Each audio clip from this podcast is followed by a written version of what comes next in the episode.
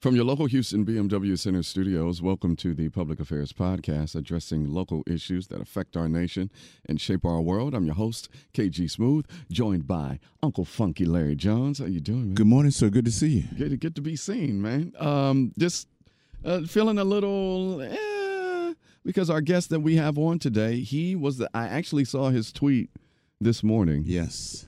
About the great Paul Mooney. Yes, sir. Um, who we had lost. And um, this man right here, he is a Houston native, has um, created his brand by being a political analyst on networks such as CNN, MSNBC, and TV One. And then in 2018, he said, you know what? I'm going to make my own outlet, my own show. So he has his daily digital show, hashtag Roland Martin Unfiltered, and the author of the new book, White Fear. Ladies and gentlemen, mm-hmm. is Roland Martin. Hey, what's up, gentlemen? How y'all doing? Good, sir. Glad glad to have you. Let me ask y'all a question. Yes, yes sir. How often do y'all have uh, whose who voice is the deepest contest?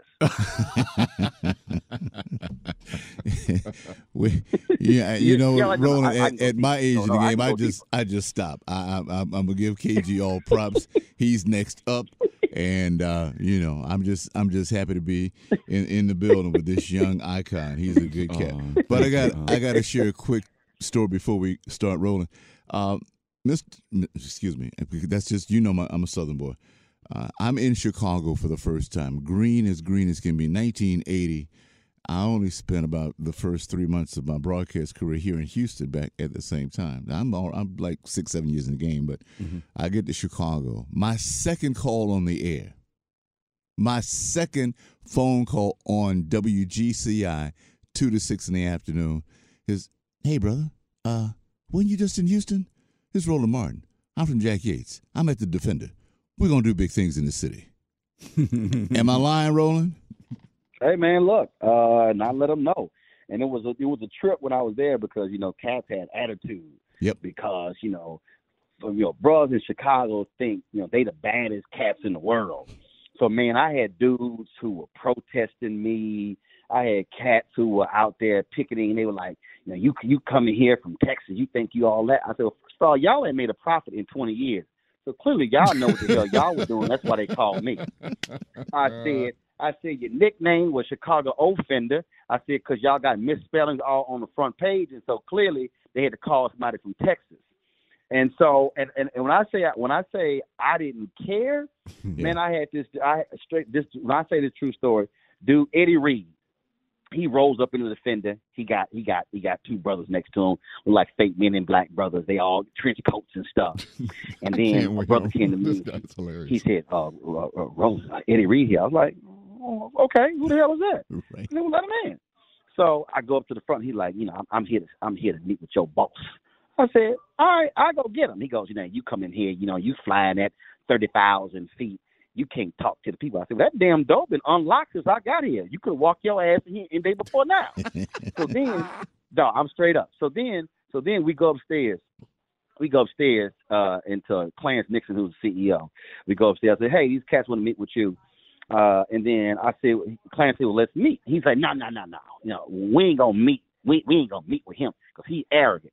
Now y'all got to bleep this out. I said, what the f- you talking about? I said, you walk your ass up in my building telling me I'm arrogant with these two mm-hmm. fake men in black. I said, man, f- you. And I walked off. Yeah. So he calls he calls uh he calls uh, uh, uh another radio show. He's like, man, who this dude is? He's like, no, no, that, that young brother legit. Mm-hmm. And he explained to him. Then he called me back. He's like, yeah, you know, I made some calls about you, and you know, you know, you a cowboy and I'm a gangster. You know, in the end, the cowboys and the gangsters always get what they want. I said, well, I'm always get what I want. But you try me again, you're gonna see what the real deal is. Mm-hmm. Man, they didn't. They were like, I don't know who this Negro is. Yeah. But that, that so I had to kind of let them know. Yeah, yeah, yeah. And don't and, try and, me. In, in that era, Chicago, either you either you had that built-in confidence. They want to call it swagger now, but you had to have that it factor going in because they were going to push you and test you. But Roland went on. Bro, do, they picketed me. Yeah, right. they put my salary on the street. Nice. And let me tell you what they did, what? y'all. I'm just look, and I tell you, I look, I, I'm straight up.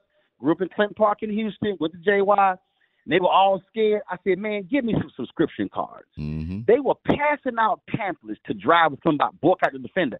I was right next to them and said, man, move the hell out of the way. Here's a subscription card. Screw these fools. They stupid. They were like, man, we ain't never seen no dude challenge. I said, let me tell y'all something. I'm not afraid of any of these fools. I'm trying to revive a historic black institution, mm-hmm. and I ain't letting these pimps take control. Mm-hmm. They were like, man, it was some happy folk when I left the defenders. But that's how you got to roll sometimes, man.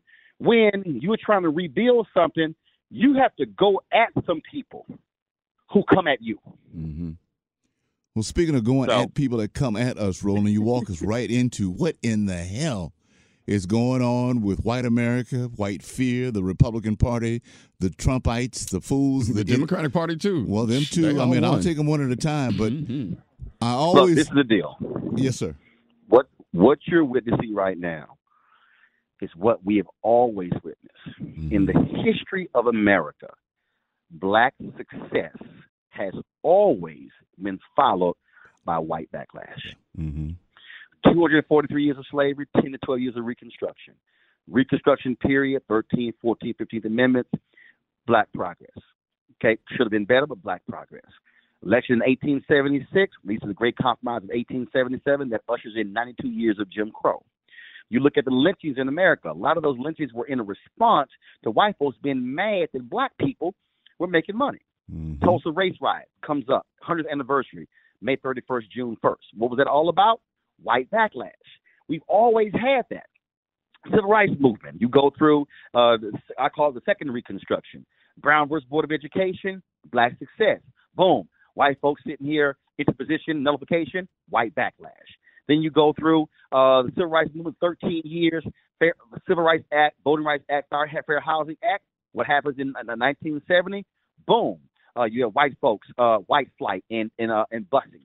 Then you have this period of black mayors across the country in the 70s. Boom, 1980, Ronald Reagan's elected. White backlash. Obama gets elected. Two terms. What happens? Boom, Trump gets elected. White backlash. So what we're dealing with right now is that we are now in 22. This is 2021. We are 22 years away from America becoming a nation that's majority people of color. White people in America cannot handle losing power. Now, when I say losing power, I'm not just meaning political power.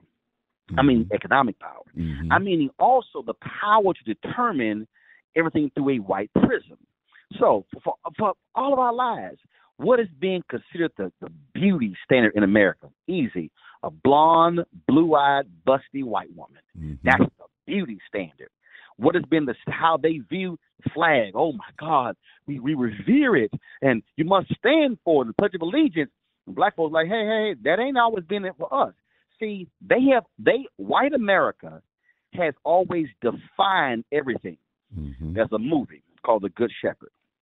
There's this scene in the movie that explains it all. Joe Pesci is playing essentially he's playing a gangster uh, uh, uh, Matt Damon is working for the CIA, and he's basically going to them to help to help kill Castro.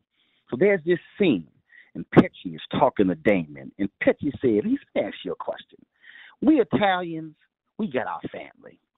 He said, I think he said like this one group, I forgot what they have. He said, then he uses the N word. He said, you know, hey, even they even they got their music. He said, what do y'all have? He was speaking of white Americans. This is what Matt Damon said. He said, We've got the United States of America. The rest of y'all are just visiting. Mm-hmm. Mm-hmm. That mm-hmm. scene right there speaks to this. So it's killing them, man, if they can't control what happened. What the white death rate is higher in uh, more than a dozen states than the annual white birth rate. The reason they are so hell bent against this whole deal when you watch Fox News and OAN and Newsmax and they're talking about this this replace white replacement is because they can't handle the uh, uh, they can't handle the migration or the immigration. But we saw this in the last ten years in Europe. The backlash against uh, against uh, immigration there. Why? Because white people in Italy, in France, in Germany, mm. in Ireland, in England were not having kids. Well, guess what? You, you got to survive. So you got to have immigration. So now all of a sudden it's kind of like, well, now it's too many of them. Mm-hmm. See, so we've been seeing this. So this thing is happening in the Western world. We've been seeing this uh, now for the past uh, decade. Now it's hitting America, and they can't handle this, bruh. And so, and see, and it's not. See, the problem in America, we've defined racism by a burning cross in a hood. No, no, no, no. You got white liberals who are also seeing this because you got white liberals who don't want to let go of the money. You got you got white Hollywood does not want to let go of the money, does not want to let go of the control of the image. You got mm-hmm. every sector in America, Wall Street, law firms, architectural firms. White America has run this thing since the country before it was even founded, and now they seeing, damn, we we we not gonna be running this. We got to share power. We got to share resources. Mm-hmm. We got to share mm-hmm. control. And they're not taking it well. Mm-hmm. And that's why I think that they are setting up the Asians to be uh, the new white folks in America because you know. Well, no, no, no, no, no, not them. Actually, it's not them. See, who is it? You're in Texas. Oh, oh, the Spanish. Oh, Got to okay. remember, Spanish. Uh, there are white Hispanics. Yeah. See, you got now. Now, now, see, now here's here's what what's been going on. Because they man. are double agents. oh, they are double agents too. Well, no, no, no, no. I'm not. No, no, no. I, I think we can. No, it's not double agents. Well, I mean, I in terms of like, if they teeter on, they can use, they can pass as white, and so whatever they need to get, they can use their white privilege and pass as white, and then when it comes to whatever it is for, you know, Mexican American rights, they can use that card. That's right, what I mean right. by double agent. Right. Yeah. So, so here's, but, but, but here's how, how that. You got to remember, America exported white supremacy. Mm-hmm. Hitler sent his lawyers to America mm-hmm. to study Jim Crow, and he took Jim Crow, and that's what he used to attack the Jews in Germany. Yes, yeah. sir. Yeah, he, he studied the United States. He, yeah. he, literally, he he literally studied the United States. Yeah. So we've exported white supremacy. So the hatred of black people has gone across the world. And so if you come here, hell, if you anything but black, you good. And so what you have is so you have that that racism that's coming with, with folks from, from, from elsewhere. Now when you come here, if I have the ability to pass or not consider myself to be brown mm-hmm. or black, I'm good. So now you're dealing with white Hispanics. And so you're dealing with white Hispanics who see themselves, again, not all of them, but a growing number, see themselves more aligned voting wise and ideology with white Americans. Mm. Asians, right, um, in, in, that whole thing that w- within the Asian community has been, hey, keep your head down, work hard, assimilation. America has always taught assimilation. Mm-hmm. Don't don't call yourself Asian American. Call yourself an American. Don't mm-hmm. call yourself Black American. Call yourself an American. Well, hell, if y'all want me to call myself an American, will treat me like a full American. Mm-hmm. Right. Which so, we're not. Well, so so so even though by 2043 whites will comprise 47% of the country, and Hispanics, Black folks, and Asians will comprise 53%. The question then comes is, will uh, Hispanics and will Asians see themselves more and align more with white voters than with black voters? Mm. You listen to, and the... we got to put this thing on the table. Yeah, yeah. You listen to the Public Affairs Podcast. We are talking to the man, Roland Martin, uh, from hashtag Roland Martin, Roland Martin Unfiltered, and the author of the new book White Fear, which will be out um, next spring. Um, this whole voter suppression law that was just passed here in the state of Texas.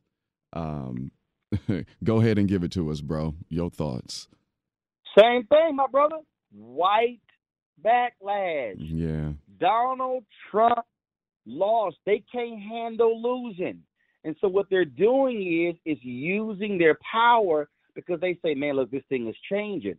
They freaked they they, they freaked out. They freaked out, man, by Biden Harris winning in Arizona and in Georgia, and they can't handle that. So they're going to use that power. They, they of course, gerrymandering districts, mm-hmm. uh, controlling the state supreme court because they see what's coming. They see it come. They see 85% of all of Donald Trump's voters were white. 61 percent of Joe Biden's voters were white. You got to remember, the last election, 68 to 69 percent of all votes cast were by white folks. Mm. So I know we so we talk about getting out the black vote, Latino vote, and Asian vote, but the reality is two thirds of America, the folks who voted, was still white, mm. which is why we push so hard for black folks to vote because we have to over-index. We can't be lethargic in our voting like white folks. We can't afford to have votes sitting at home. Mm.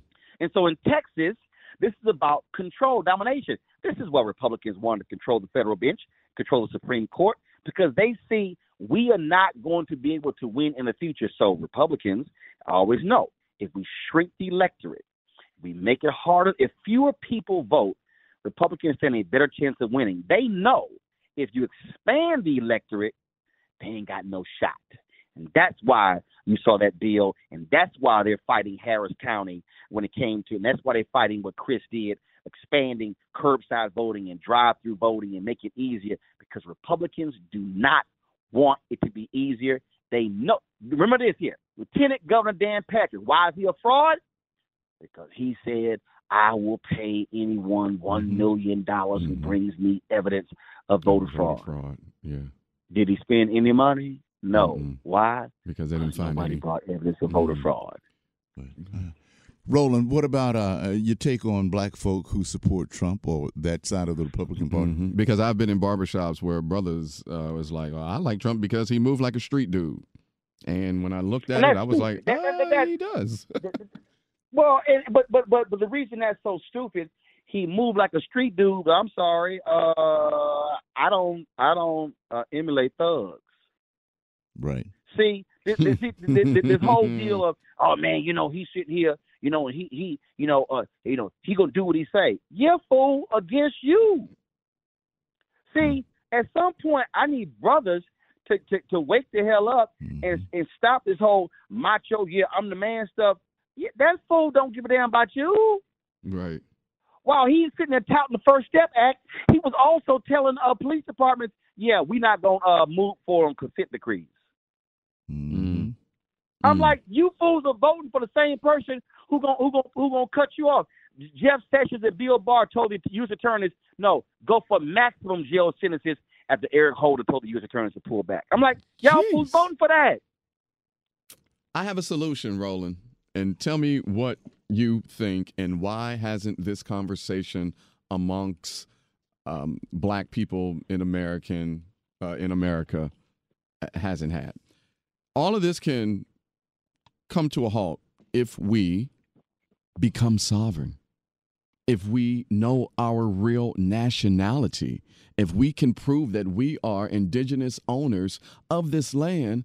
The federal government won't be able to do any of the stuff that they're doing to us. I was explaining like this social security How? card and birth certificate is still how are you gonna do it? Well, it isn't it if, if we are indigenous owners of this land, like uh, um, the, the, way that they operate here, like they wouldn't be able to um, treat it. We wouldn't be we wouldn't have to follow the laws of the federal government if we prove that we yes, are you do. In, indigenous. Yeah, but how, how you but, but, but, but how are you gonna do that? What you're describing. So are, are you trying to say we we create uh, something similar to Native Americans in tribe lands? something similar to that, or do the homework as to get your lineage, starting with your. But here's the deal, great, though. The, great, pro- the problem is because. Go ahead. Yeah, because the problem is because of record keeping, you actually don't have that. A lot of black folks who talk about, "Oh, I'm from here," they actually don't know, and so it's so you really don't have. Remember, the link was broken. Records were not properly kept, hmm. so you can assume you can track it back to a you know to a certain a certain period, but not all can actually trace their roots back. Hmm. And that's and that's that's part that's part of the deal there. So we are we so you know we are we are still dealing with the legacy of slavery of literally being separated from homelands and now even being in this country you do not have proper record keeping to be the track of our history and who we were and where we came from. Dang, Roland, that. I want to wheel back around to uh, you, you, reminded us that on the 31st, it's the uh, 100th anniversary of the the Tulsa uh, race riots. We had a young man on a couple of weeks ago who uh, said after that the the Black Wall Street rebuilt itself and became yes. sovereign again, and the thing that killed it this time wasn't necessarily white folk, but black folk who fled into white Tulsa because of integration. Yes, that's actually that that is the case. What we have to let, let me say this in this, this last point because uh, I know my folks are blowing me up. And I got another, but he, here's the thing that we got to understand. It's the hardest thing for us uh, to, uh, to understand. I celebrate Jackie Robinson, but Jackie Robbins, Jackie Robbins, uh, Jackie Robinson's ascendancy into Major League Baseball killed the Negro Leagues. Mm-hmm. The major league talent was in the Negro Leagues. They simply did not have the resources of the white baseball owners. So that's why the white baseball teams, so-called major leagues, had better stadiums, better uniforms, better food, better lighting, better fields, better travel. The talent, though, was in the Negro leagues. Mm-hmm. So our our desire to prove that we were better also led to the demise of our institutions. Y'all need to have Gerald Horne, who's at the University of Houston, on your show. Uh, he wrote a book called Claude Barnett's uh, Negro Associated Press and the Jim Crow Paradox. At every moment that black people put a nail in the coffin of Jim Crow, they put a coffin and they put a nail in the coffin of black institutions.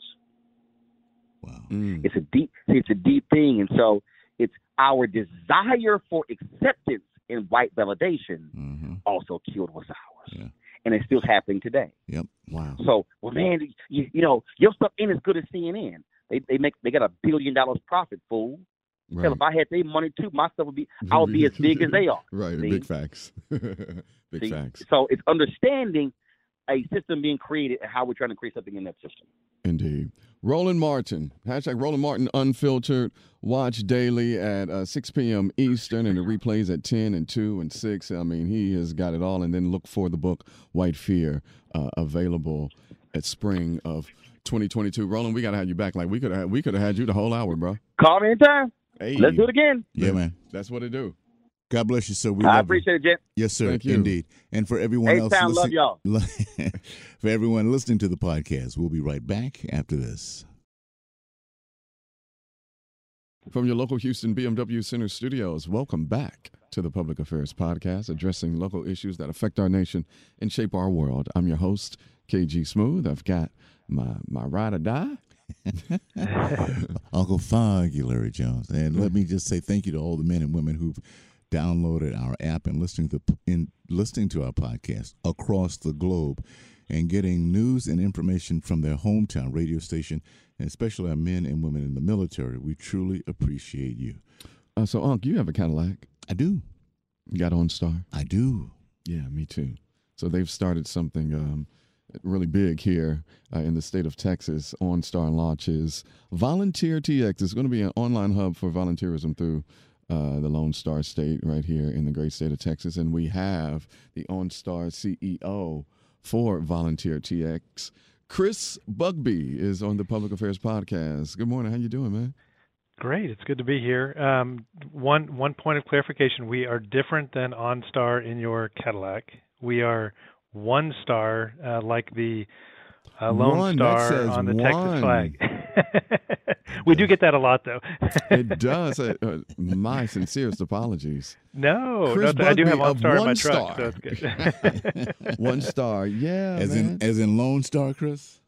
So yeah, yeah, it's like the the one star, one state, one purpose. Um, is kind of our where our name comes from. Well, let's jump right uh, into yeah, it, my yeah. friend. Tell, tell us about One Star.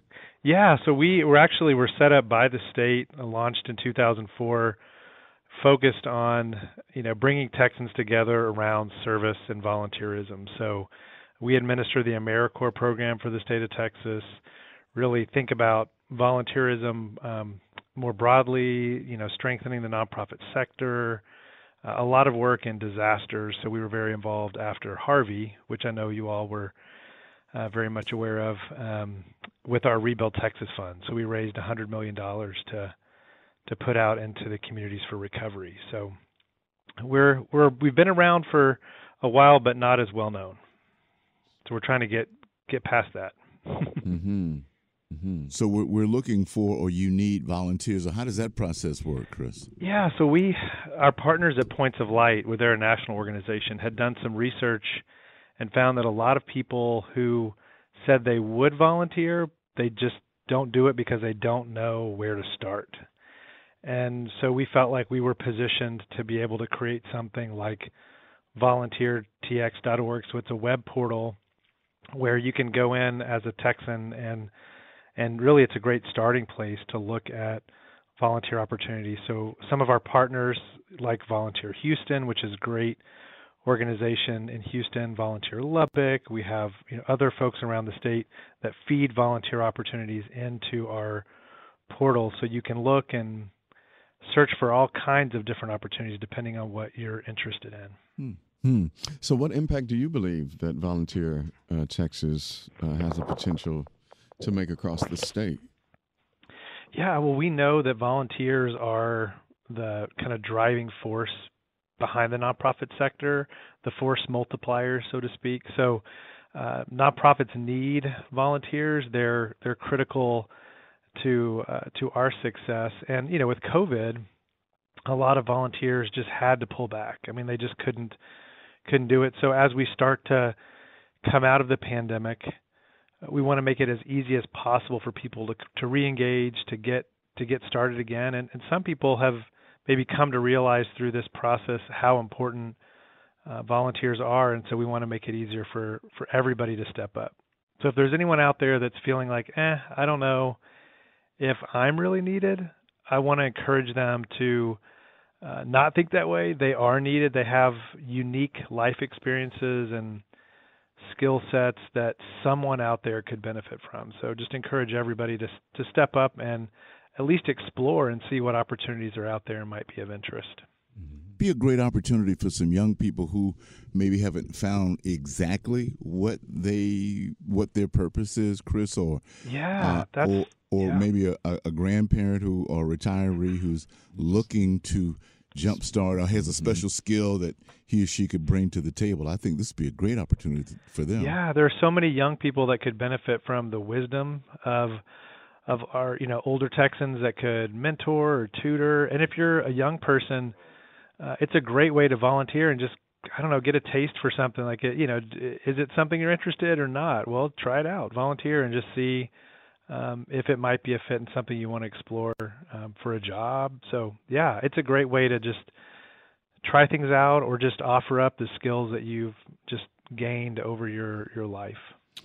So walk us through the platform, like how you guys built this. Um, I'm seeing that the, the, technology around behind this um, sounds complex. Um, how long did it take for you all to build uh, yeah, so we had looked at um, a few different platforms, and we're we really wanted to find something that could just feed in opportunities from across the state. So we were able to partner with Points of Light.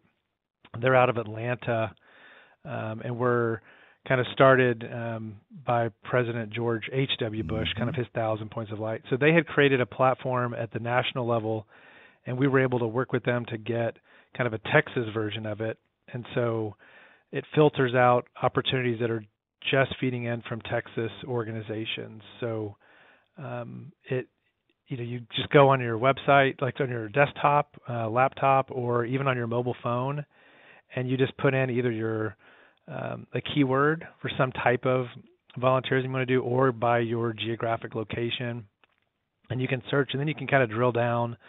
Uh, we did put in a filter for like family opportunities, so you know, I know personally I have two young boys and I want them to to understand the value of serving and so it's just fun to do it together as a family. So that uh, is something we really want to encourage people to to look into.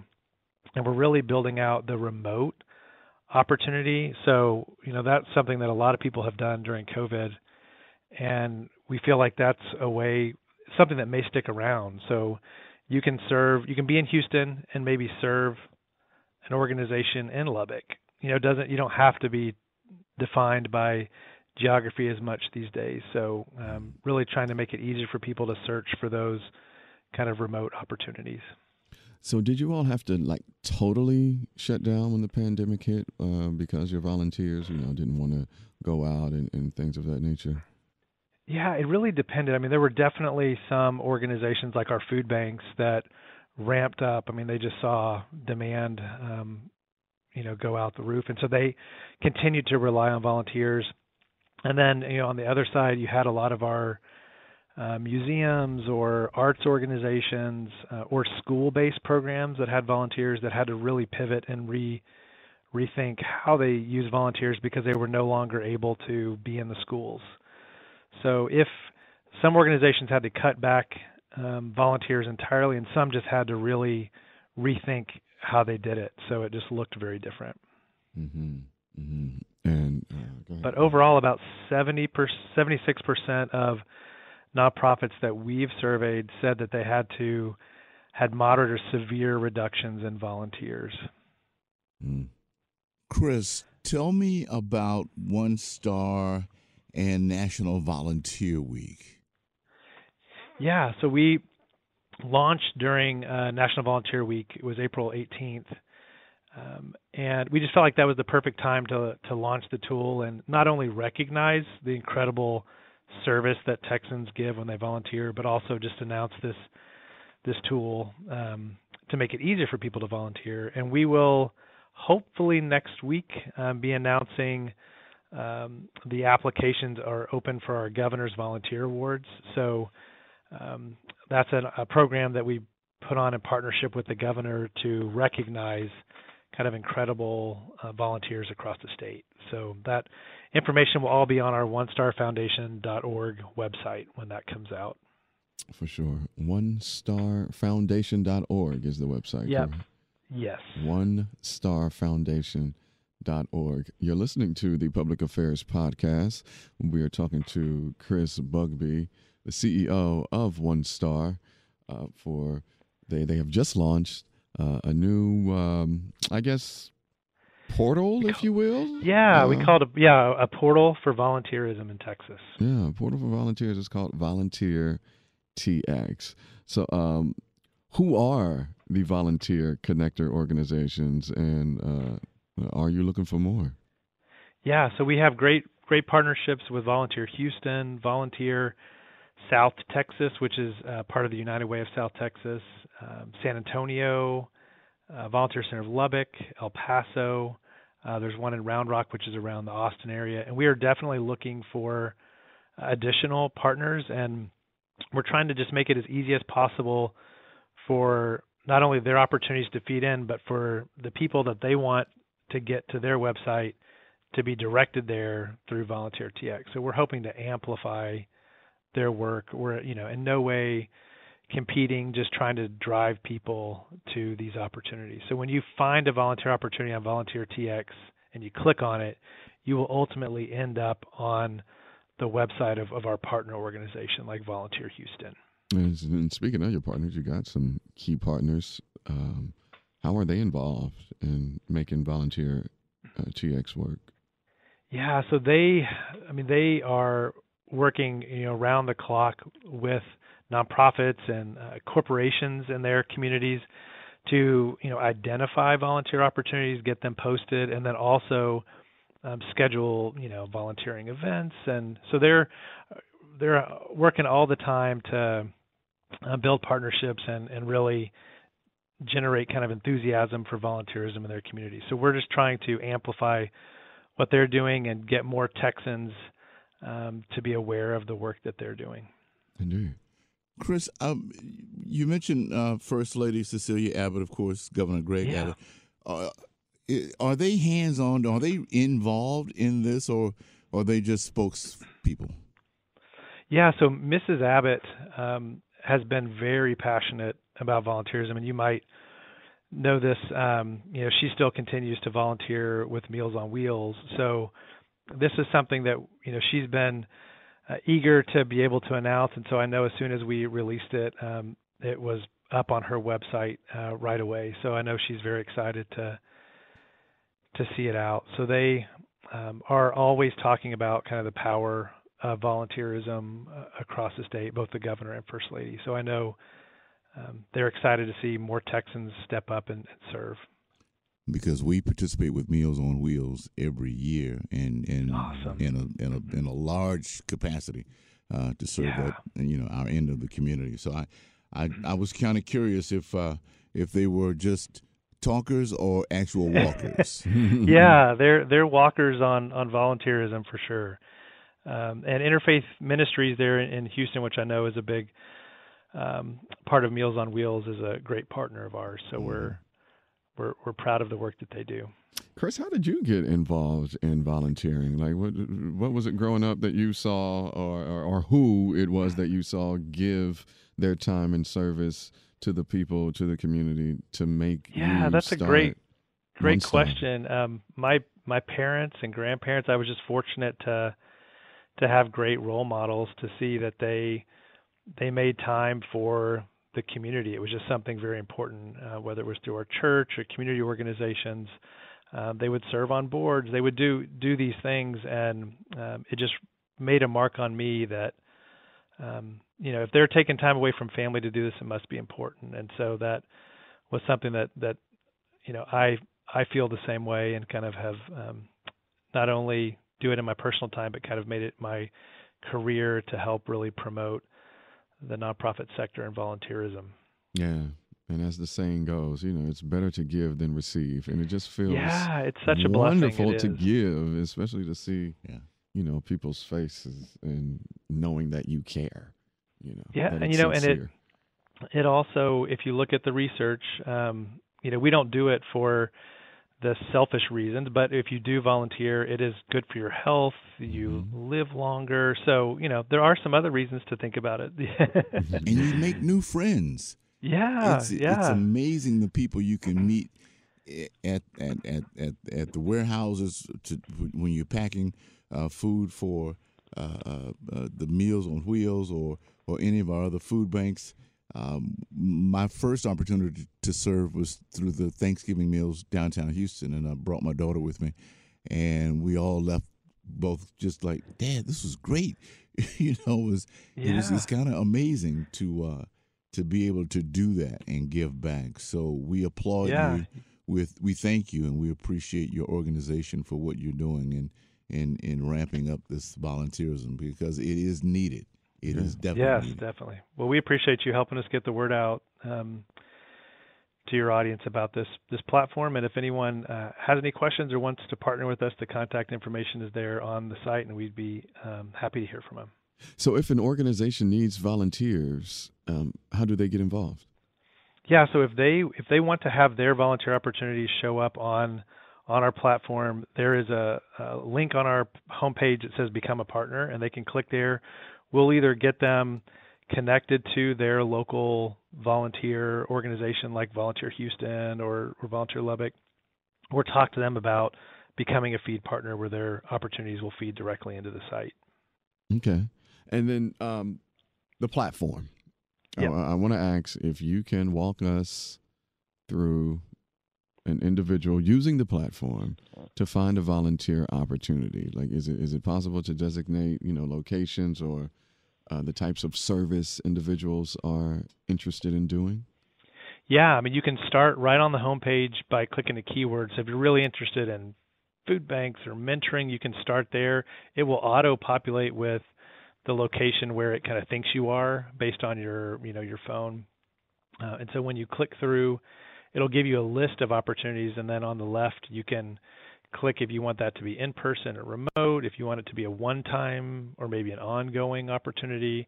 You can pick different issue areas to skill uh, to you know narrow down on uh, or features like you want it to be a family friendly um, volunteer activity, good for teens, good for kids. There's all kinds of filters that you can use to really try to narrow it down to um, to what works for you. We've got um, over 2,000 opportunities right now waiting for someone to go in and claim. So we'd love for people to go check it out.